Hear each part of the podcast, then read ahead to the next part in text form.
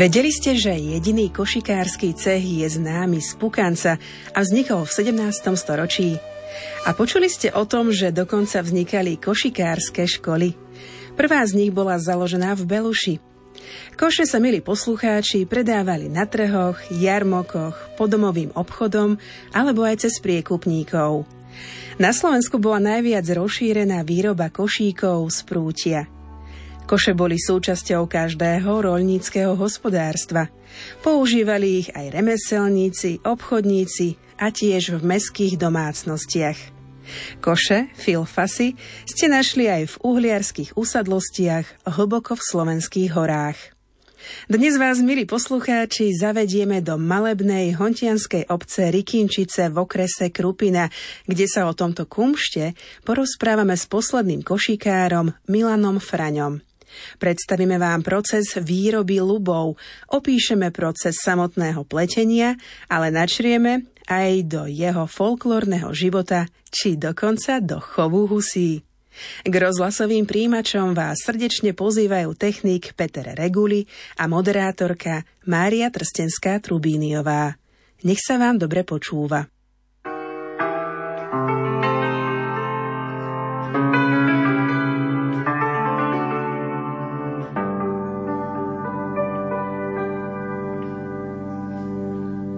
Oh,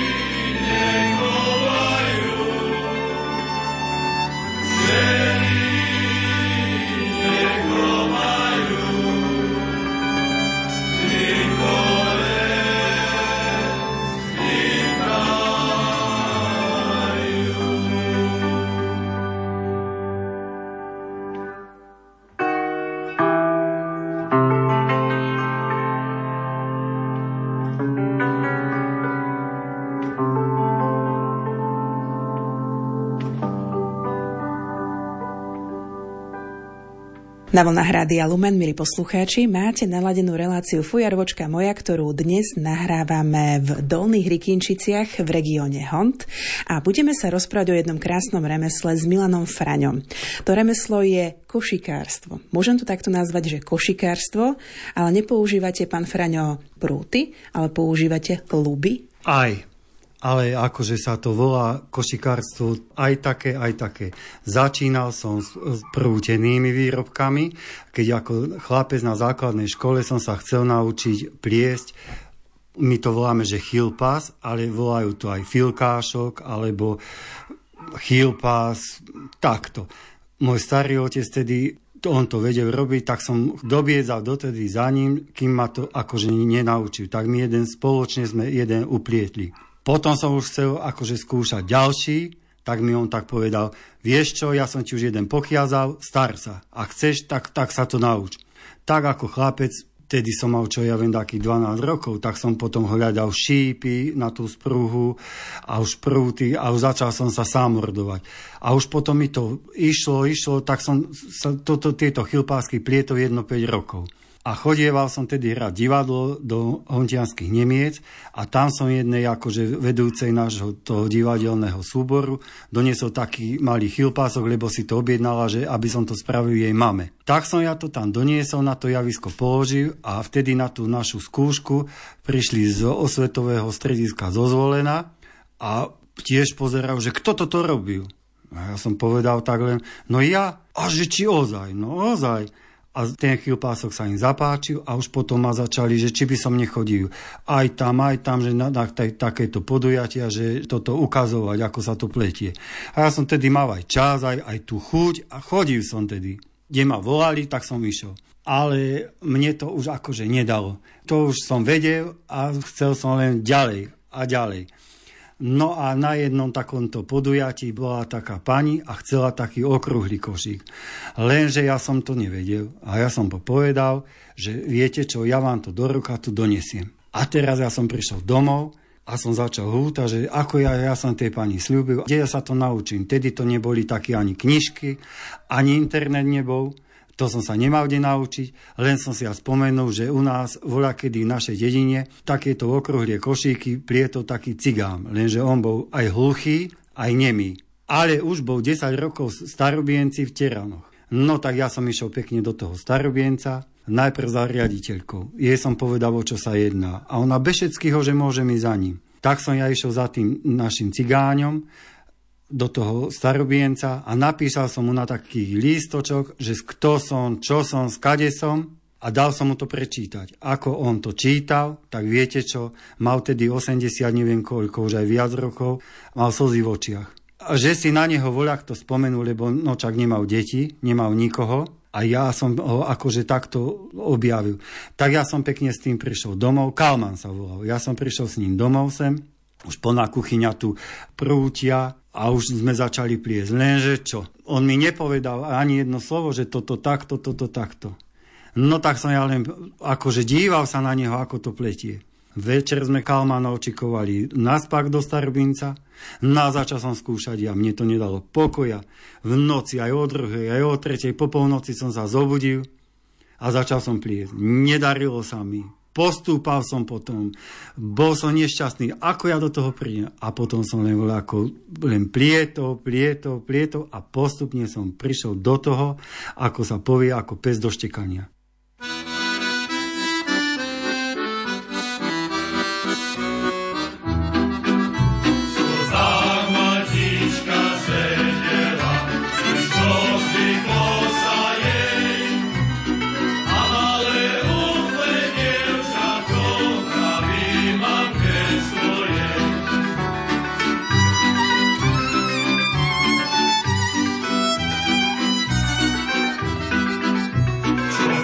We'll be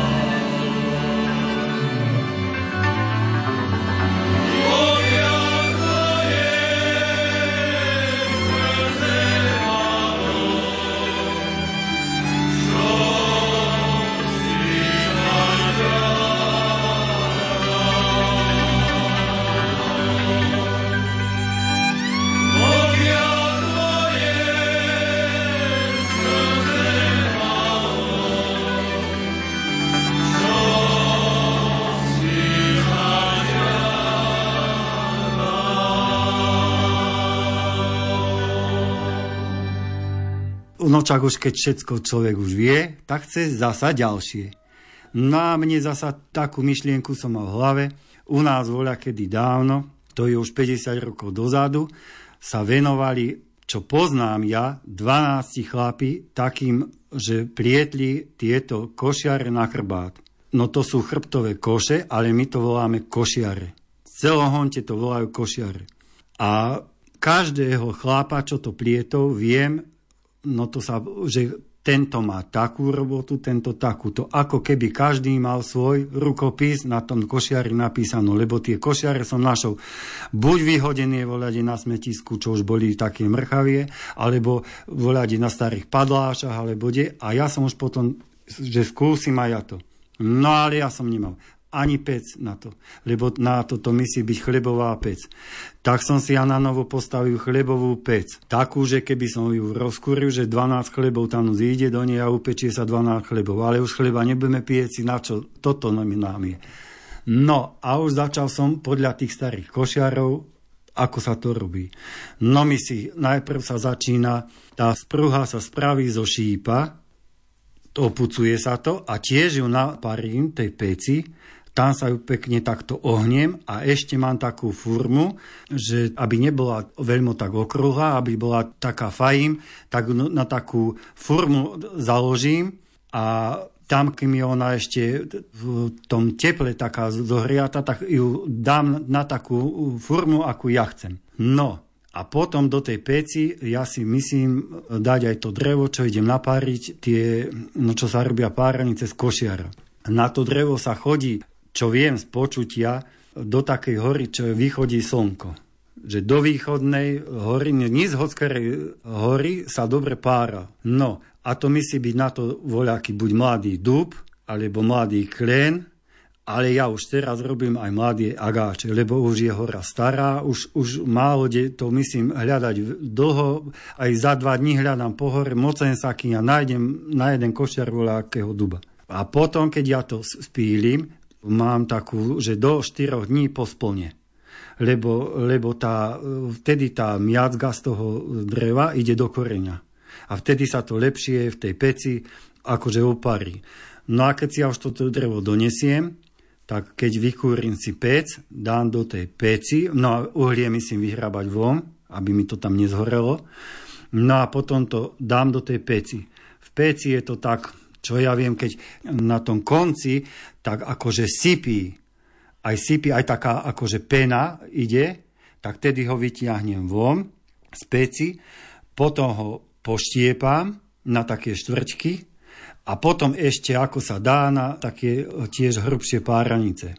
No, a toto, keď tieto už páranice mám spravené, tak ich namočím do potoka, uviažem si ich motúzom, aby mi ich nezala voda. Tohto roku mi aj dvoje zala, lebo išla veľká voda. Tam ich mám v potoku, aspoň týždeň, alebo aj dva, aby mi to tak odmeklo. A keď z toho potoka si tie páranice veznem, tak doma v kuchyni mám kresáciho konia, a na tom kresácom koni ho obojručným nožom vystruzlikám si také tenké páraničke. Hornie kopanice, aj s vami sa.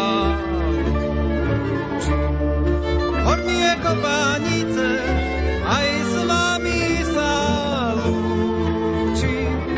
Už mi prišla karta na ruková.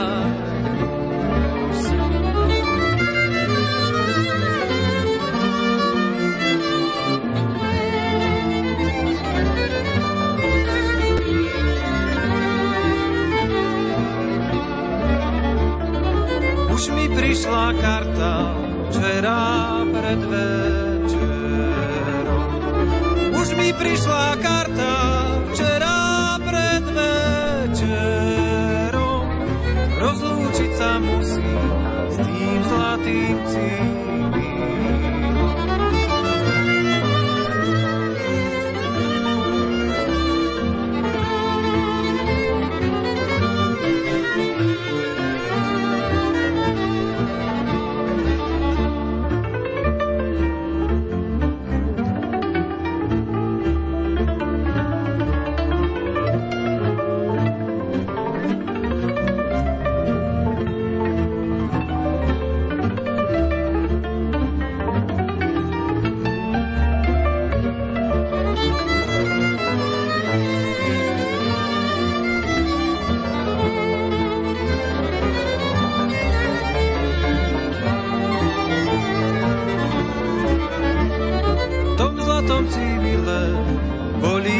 krásne chvíle. V tom zlatom cívile boli krásne chvíle, keď sme se dávali pri červenom.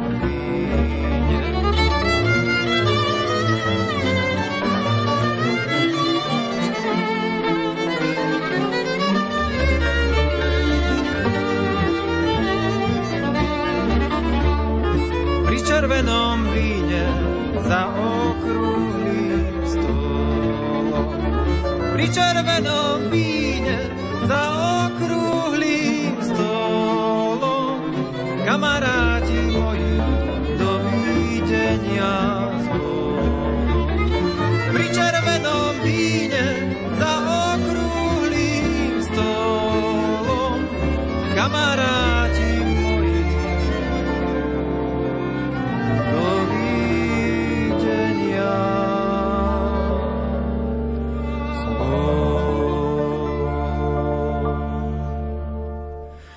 Krupinskí páni, keď ma odobrali, i krupinskí páni, keď ma odobrali, ešte mi koníčka, šia hoja osedla ti dali.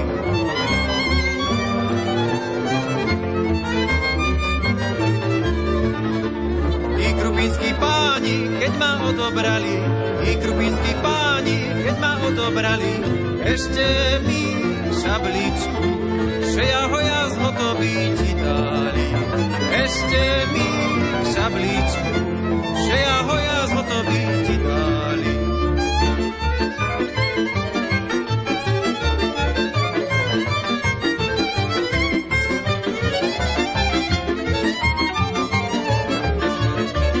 Ešte mi šabličku, že ahoja zhotoví ti dali.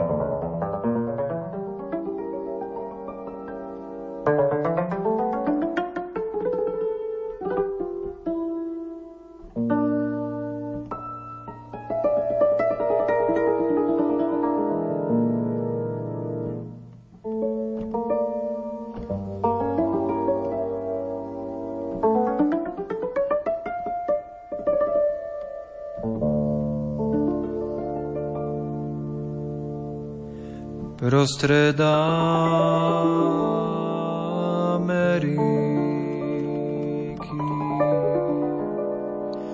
krčma maľovaná, do nej sa schádzajú, do nej sa schádzajú. Mladenci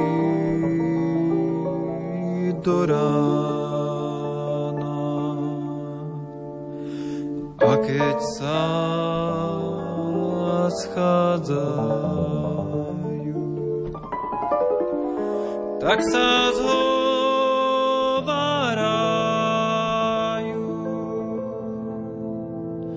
Pome chlapci domov, pome chlapci domov. Ta do nášho kraju. Pome chlapci domov. Pome chlapci domov.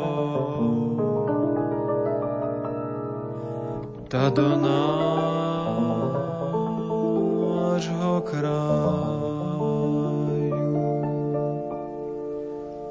A keď aj pôjdeme, čo robiť budeme?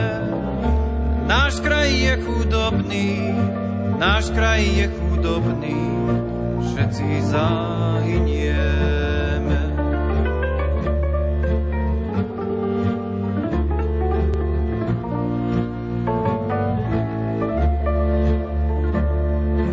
A keď ja nebudem Ameriky robí, bude moja milá holubička sivá, smutná doma chodiť.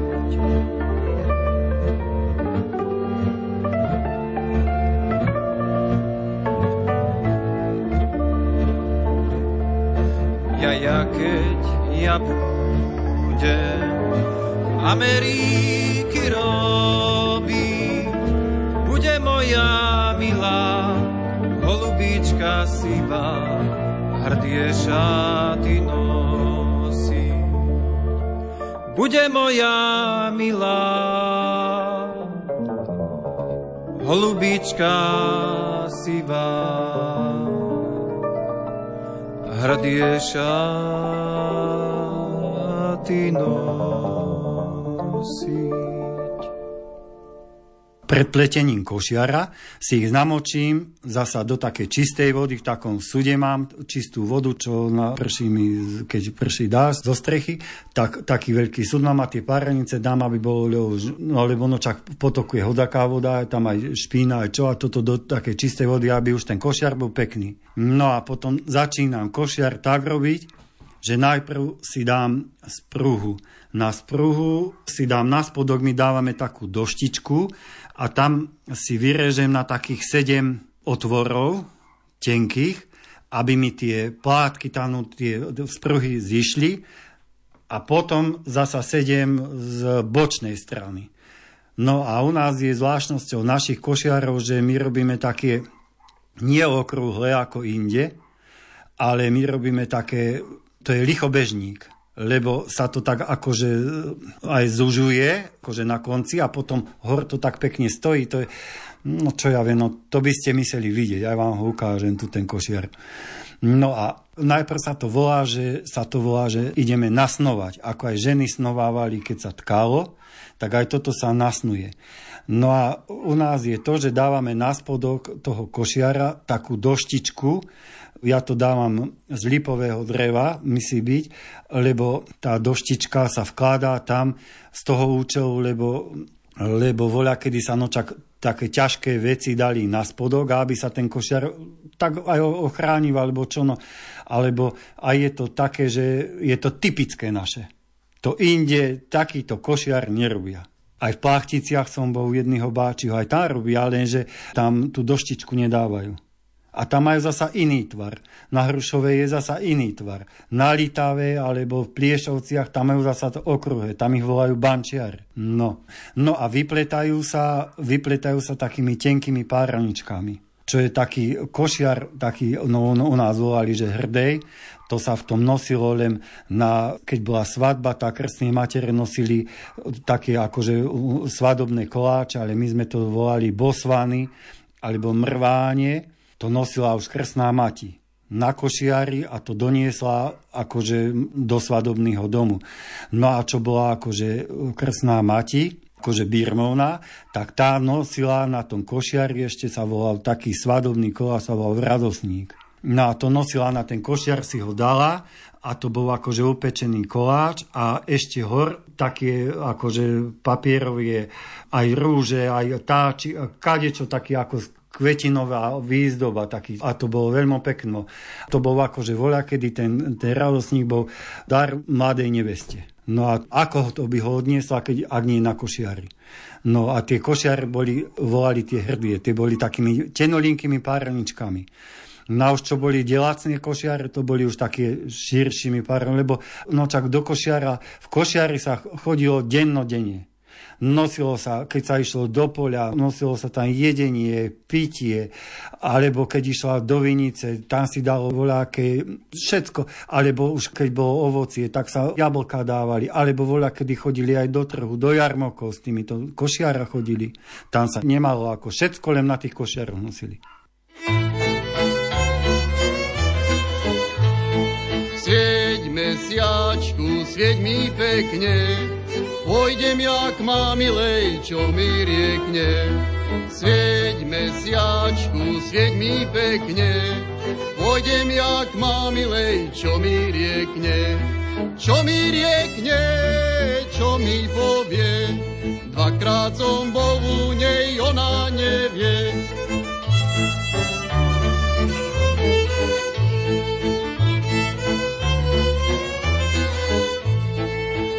Ešte pôjdem aj tretí raz, podať jej ručičku posledný raz. Ešte pôjdem aj tretí raz, podať jej ručičku posledný raz. Posledný raz ostá zdravá, ja idem pristáť do kostola.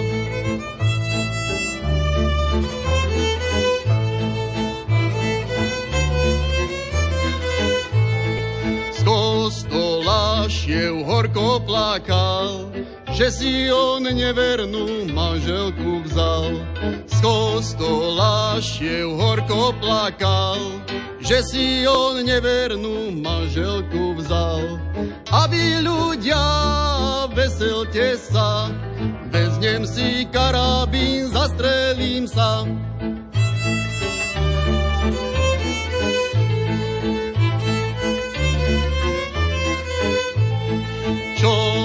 Dvanásť synov mala, ani jednému by nebránila. Čo by dvanásť synov mala, ani jednému by nebránila. Jednému som zabránila, čo som to nešťastná urobila. Jednému som zabránila, čo som to nešťastná urobila. Dobrú noc, hviezdičky, už idem spať. Mojej najmilejšej dobrú noc dať. Vy pekne svietite, ublížiť nedáte. Mojej najmilejšej, ktorú mám rád. Už je ten bielý deň za horama. Moja najmilejšia doma sama. Zasvieť jej mesiačku na jej postieločku, na jej bledé líčka, na hubičku. Povedz mi, mamila, kto k vám chodí, kto tie tvoje čierne očka ľubí.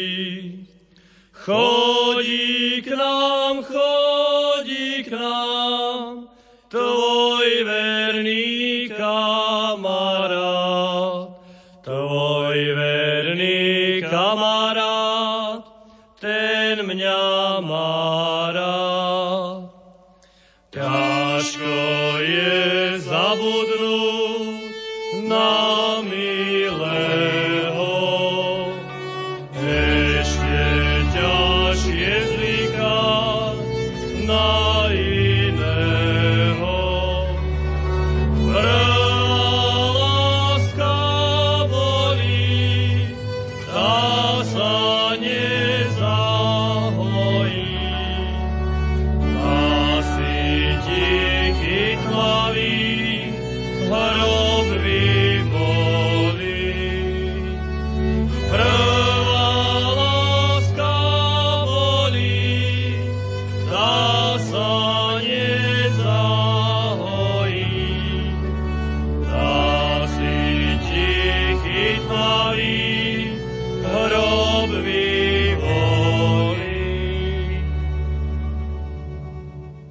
Aj sa to nejak zdobilo v minulosti? Či ostala len tá istá farba? Nezdobilo sa to, ale na tej, na, ako som vravel, na tom spodku, na tej doštičke, tam si každý ten majster toho tak si vyrezával také kaďaké cifry.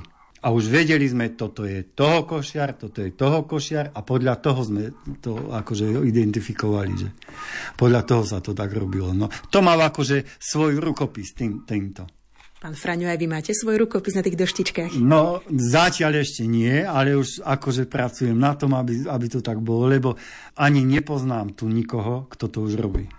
Vy ste už posledný? Ja som už posledný. A neviem, či sa volá kto chytí do tohtoho, lebo ja neviem, ja som mal takové vniknutie, alebo čože, aby sa toto, o nič mi nejde, len toto zachovať. Lebo tie košiare, keď ja pozerám, to, to bolo umelecké dielo. Veď toto robili chlapi.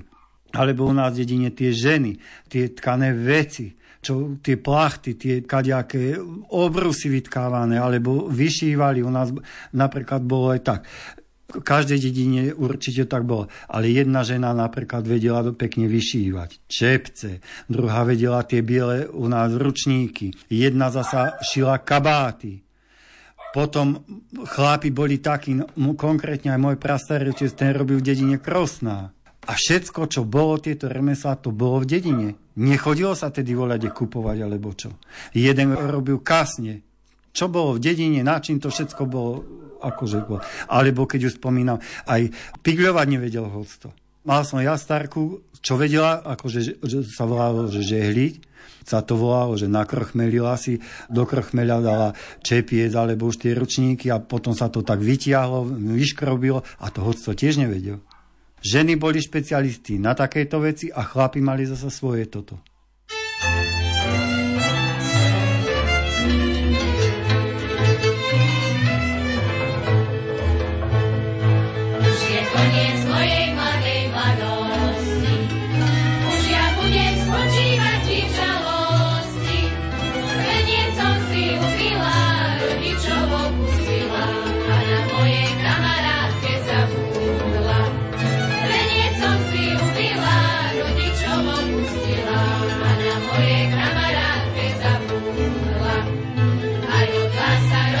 Glory.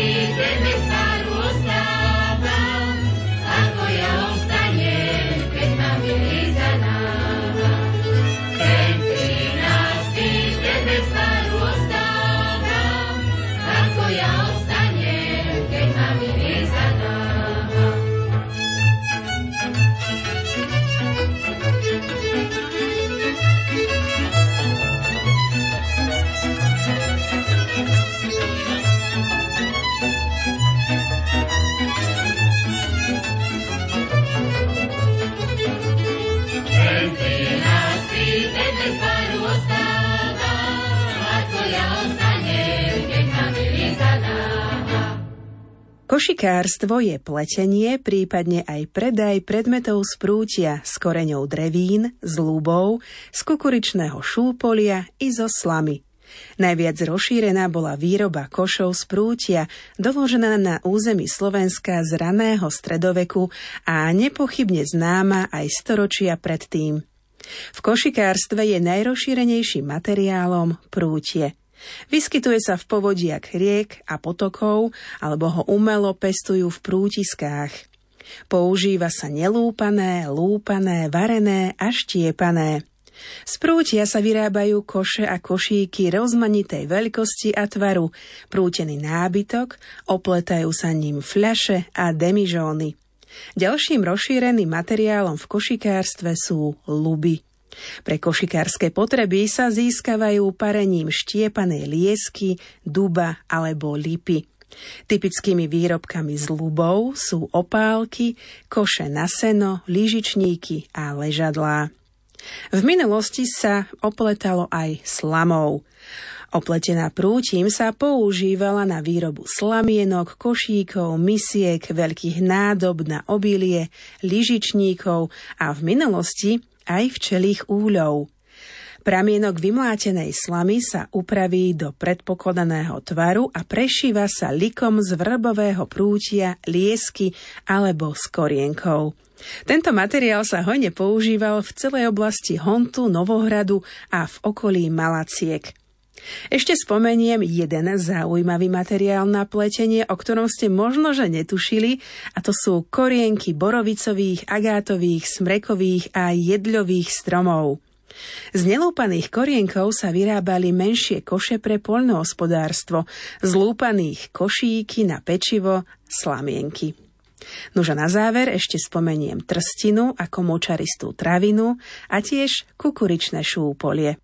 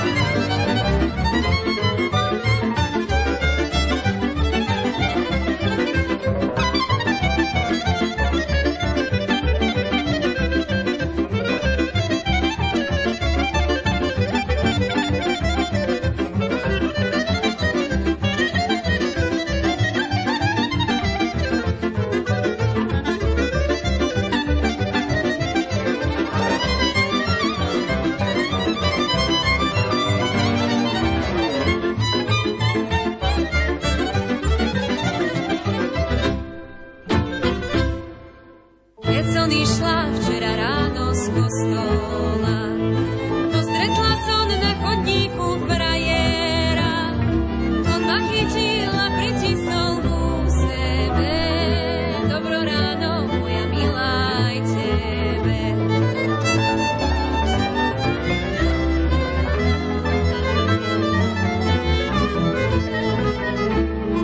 Dobro ráno, dobrý deň ti vyšujem, požičaj mi svoje krásy na týždeň, čo by si ja moju krásu dávala, kde by si ju na sobotu hľadala.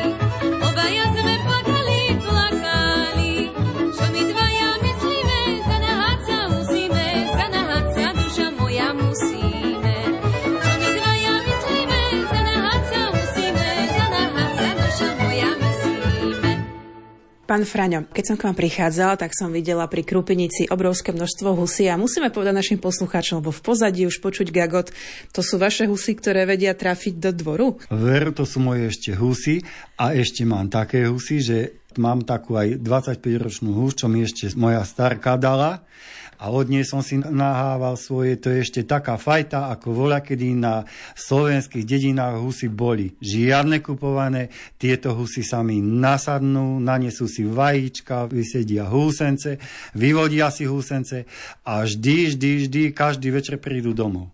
Ako ste ich to naučili? Či to už sami vedia? Lebo naozaj je to fascinujúce, ja to počujem v pozadí, tie husy prichádzajú do dvora, kde nahrávame. No to je už tak, ako povedia, že aj voľa, kedy ja neviem, či to bol Rím, či čo, že husy zachránili, nie psi, lebo hus aj u mňa, keby ste tu boli večer, tak už mi idú niekedy aj na nervy, čo to stvára, to sa nedá oné, to, to hus, ak voľa, čo zbadá momentu, všetci sú a hlasné sú, to psi spia a husy, husy skôr zbadajú človeka, alebo voľakú takú onú neplechu. Koľko ich máte aktuálne? No, momentálne ešte stopäťdesiat. No, dosť je, ale tak mňa to baví a no ja tiež aj husy, to patrilo voľakedy k dedine, veď husy sa chovalo po celom Slovensku len za to, že potrebovali perie, každej neveste potrebovali aj do duchny, aj do vankúšov a dneska to už ľudia nič nechcejú.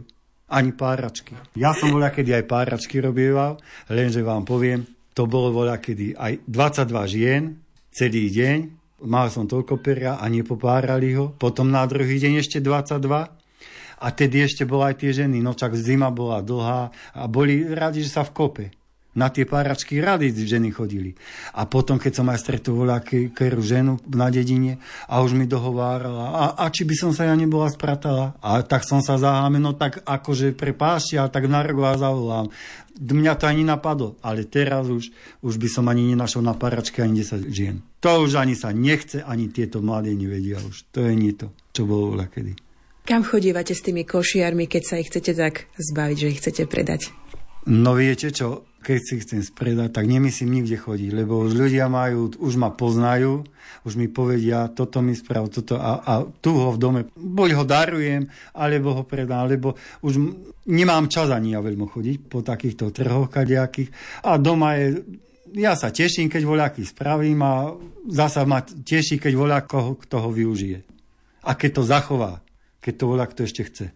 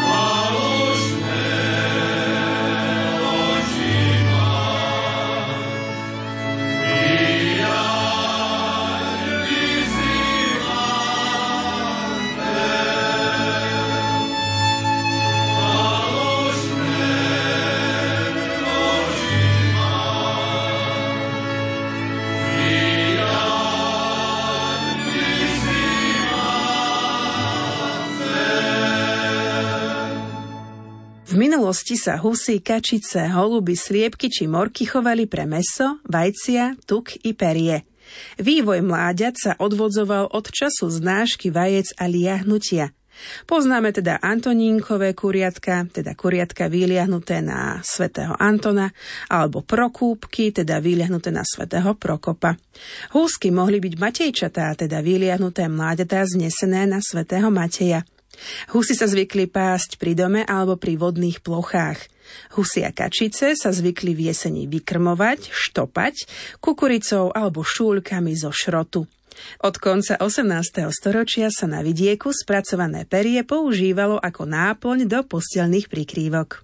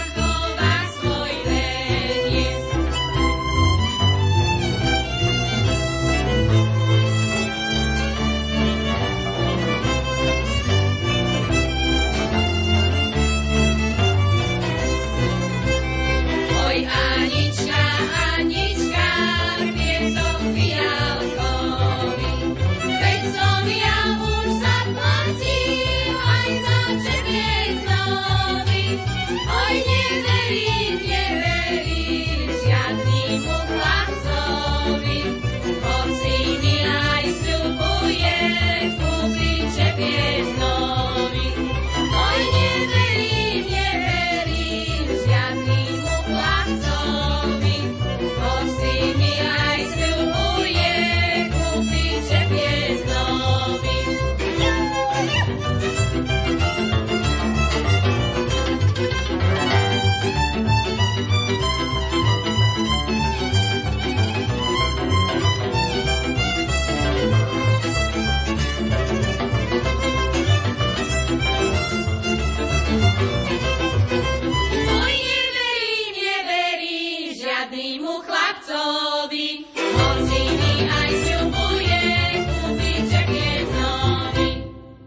Pán Fraňo, aká je starostlivosť o takéto košiare, aby dlho vydržali? Ako by sme sa k nim mali správať? Aby boli v suchu, voľa kto si to aj lakoval, no tie hrdie košiare, hej, ale už mal, ja to ani nerobím, ale zvyknú to aj nalakovať, to potom dlhšie vydrží. No a tam ešte na tej košiare, ešte to som vám zabudol povedať, tam sa robili takéto po našom žinke. No to sa, akože tie, na čo sa to upevňovalo. To už sa ženy vedeli a, a pekné žinke, také vytkávané alebo povyšívané to boli. Teraz čo tam dávate namiesto toho? Lebo nie každá v súčasnosti vie si vyšiť takúto žinku. Aj ja dávam, lebo mám napríklad, voľade nájdem, veľa som, poviem pravdu, veľa som ja našiel aj po smetiskách, kadejaké staré plachty, buď boli dieravé alebo čo.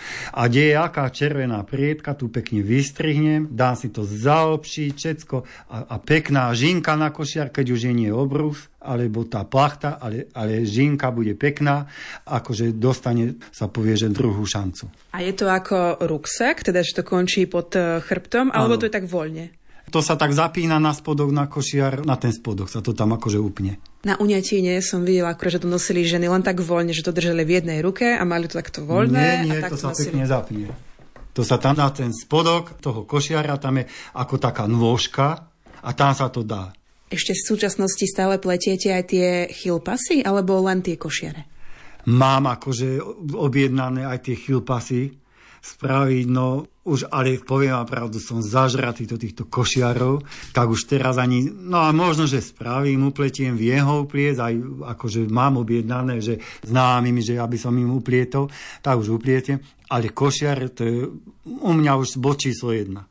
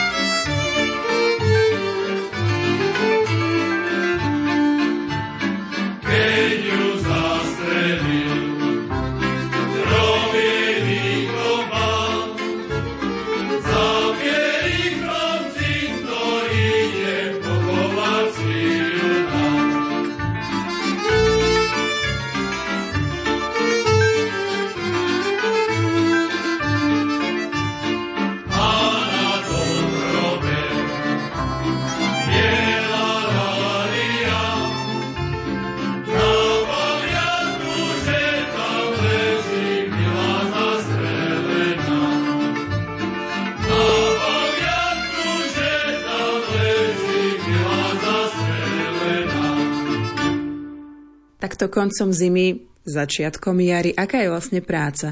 Už môžete chodiť do tej hory na východ? Môže, keď už odpadne list, tedy je najlepšie a celú zimu. Lebo no čak, no a ja som ešte tiež gazda, gazdovia, ale aj voľa, kedy to na to ľudia nemali, cez leto bola inakšia robota. Dalo by sa to, akože aj cez leto pliesť, keď si ja to drevo no čak napárim, odložím si ho a predpletením namočím do potoka, dá sa to robiť vždy. Lenže najlepšie je to, aj ten čas je v zime, no na to. To voľa, kedy bolo na to.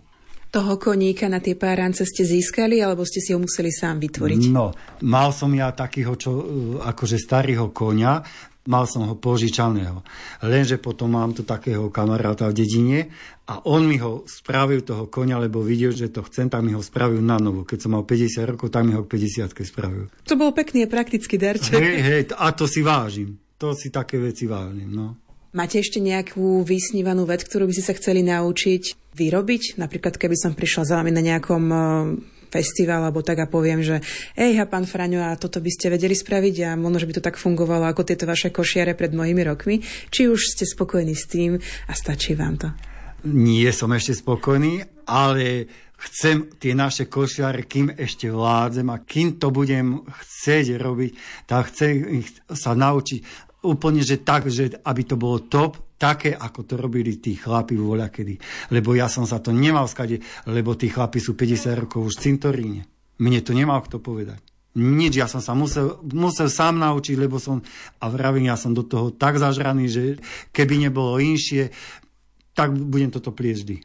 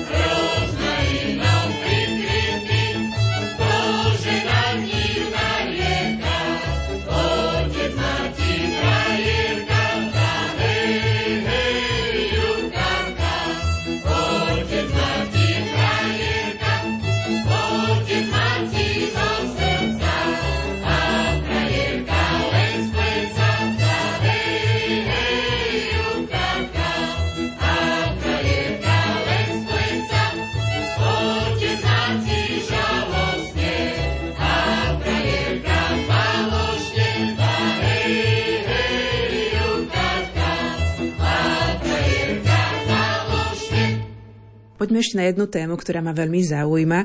Ja som si vás všimla na fotkách Martina Habánka, takže vy žijete aj tým folklórom. Ano. A máte aj kroj. Pravda, že vedia, tridsať rokov chodím do folklórnej skupiny v Sebehleboch, aj v Nenciach hontianskych som chodil, no lenže tamto už folklórna skupina zaniká, už nemajú kto chodiť, ale v Sebehleboch tam som akože aktívny vždy. Aj teraz sobotu sme boli na obecnej zabíjačke, vystupovali. Aj chodíme akože takto po vystúpenia. No len mne sa nedá aj do zahraničia, keď sa išlo aj na dva na tri dní. No tak to ja, pre mňa není, lebo ja mám dočak doma aj hospodárstvo, aj čo. Ale už na ten jeden deň, keď už mám doma robotu, ale keď ja zatvorím bránu a keď ideme vystupovať, tak je už je všetko. Už na to nemyslím, nehútam. Lebo aj medzi ľudí treba ísť a zasa. Ja kroj tiež mám rád veľmi na... To sú naše zvyky, ako poviem. Tento kroj z Dolných Rykynčíc, mužský či ženský, ako vyzerá? Ako si ho máme predstaviť? Kroj náš, keď sa bavíme už o kroji, tak tento pôvodný, ten starodávny je taký istý, ako sú len štyri dediny v tom Honte, ktorí jeden kroj mali. Sú to Sebechleby, Hontianske Nemce, Domaníky a Dolné Rykynčice. Už Horné Rykynčice, tie sú evanielická obec, tie už majú iný kroj, tie majú už také ako Nališove alebo Hontianských Tesárov, ale my, napriek tomu, že tá vzdialenosť je rozdielná od tých Sebechlieb, ten kroj máme spoločný, ten starodávny. Aj ženy, takisto aj čepce, tie biele ručníky, u nich to mali pôvodné, že oni v Sebechlebách napríklad volajú tú spodnú takú pamokovú, alebo už to bola aj z domáceho konopného plátna, oni volajú kečkeňa. U nás je tá istá, len sa u nás volá zasa mogoňa. Ale je to to isté, ešte aj tie červené, vytkávané také vence sú v nej na spodku. No, aj napríklad u nich volajú e, vytkávaná šata, taká biela, oni volajú fiertuch, my voláme, že prietkavá šata, ale to je to isté. Ten mužský kroj ako vyzerá? Mužský kroj sú akože cez leto biele pamokové gaty, to sa nosilo akože na sviatok, a už čo boli také domáce, to boli z domáceho plátna, z konopného, my to voláme, že zrebnú. To nosili akože na delací deň celoročne. Potom už košeľa bola tiež z domáceho plátna voľakedy, a už potom nové, keď už prišla akože nová doba, tak už potom sa už lionové biele, také z bieleho lionu šilo košele.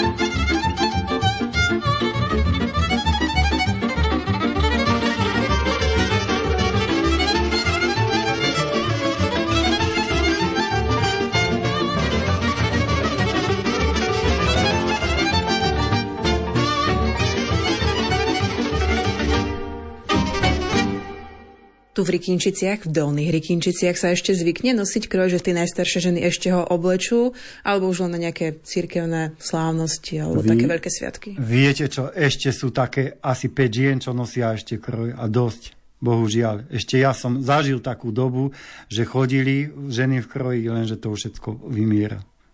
To už je veľká škoda, lebo aj kroj, no, to sa dedilo. nočak z matky na dceru a tak. Dneska, keď je mladá žena, tak má, má problém, že čo bude s tými vecmi robiť, alebo čo. No a je to tak, ale, ale kroj to má vždy hodnotu. A to si tí ľudia vážili. Veď boli také obdobia, že čo ja viem, tú kytľu mala na tento sviatok, takú kytľu na tento sviatok a presne to bolo určeno. Na svadbu inakšie oblečenie a to si ľudia šanovali. Na vlnách Hrády a Lumen ste si naladili reláciu Fujaročka moja. Našim dnešným hostom je Milan Fraňo. Náš rozhovor nahrávame v okrese Krupina, konkrétne v obci Rykynčice, v časti Dolné Rykynčice. Na záver nášho rozhovoru, pán Fraňo, kde vás možno uvidieť v blízkej, ďalekej budúcnosti v roku dvetisícdvadsaťštyri? Pre tých hontianských folkloristov je tá hontianská paráda v Hrušove taká topka, ale možno, že ak máte ešte nejaké iné termíny, čo máte rád v rámci toho folklórneho hnutia, kde vás možno uvidieť?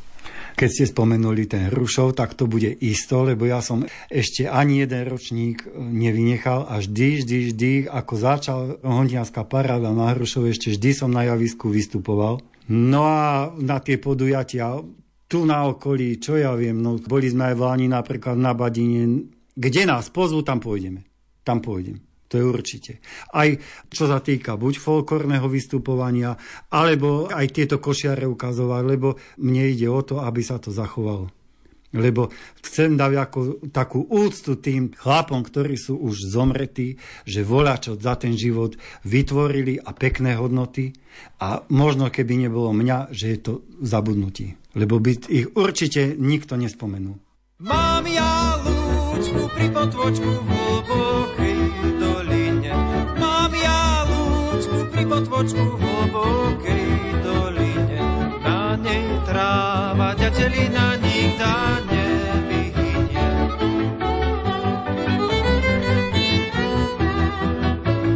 Mám ja kosu nakovanú, mám ja kosu ostru. Mám ja kosu nakovanú, mám ja kosu ostru. Ona kosi, lebo my si ďatelinku drobnú.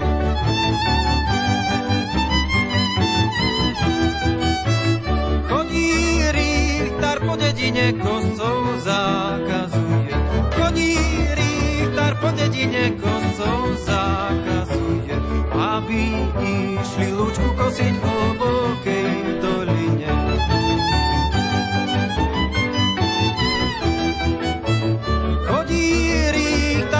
Dedine ostrôžkami kreše. Chodí richtár po dedine ostrôžkami kreše.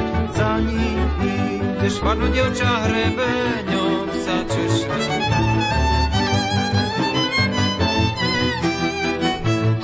Už sa s jedným učesalo, už sa s druhým hladí.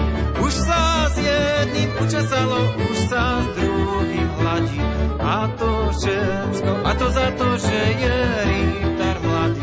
A to všetko, a to za to, že je richtár mladý.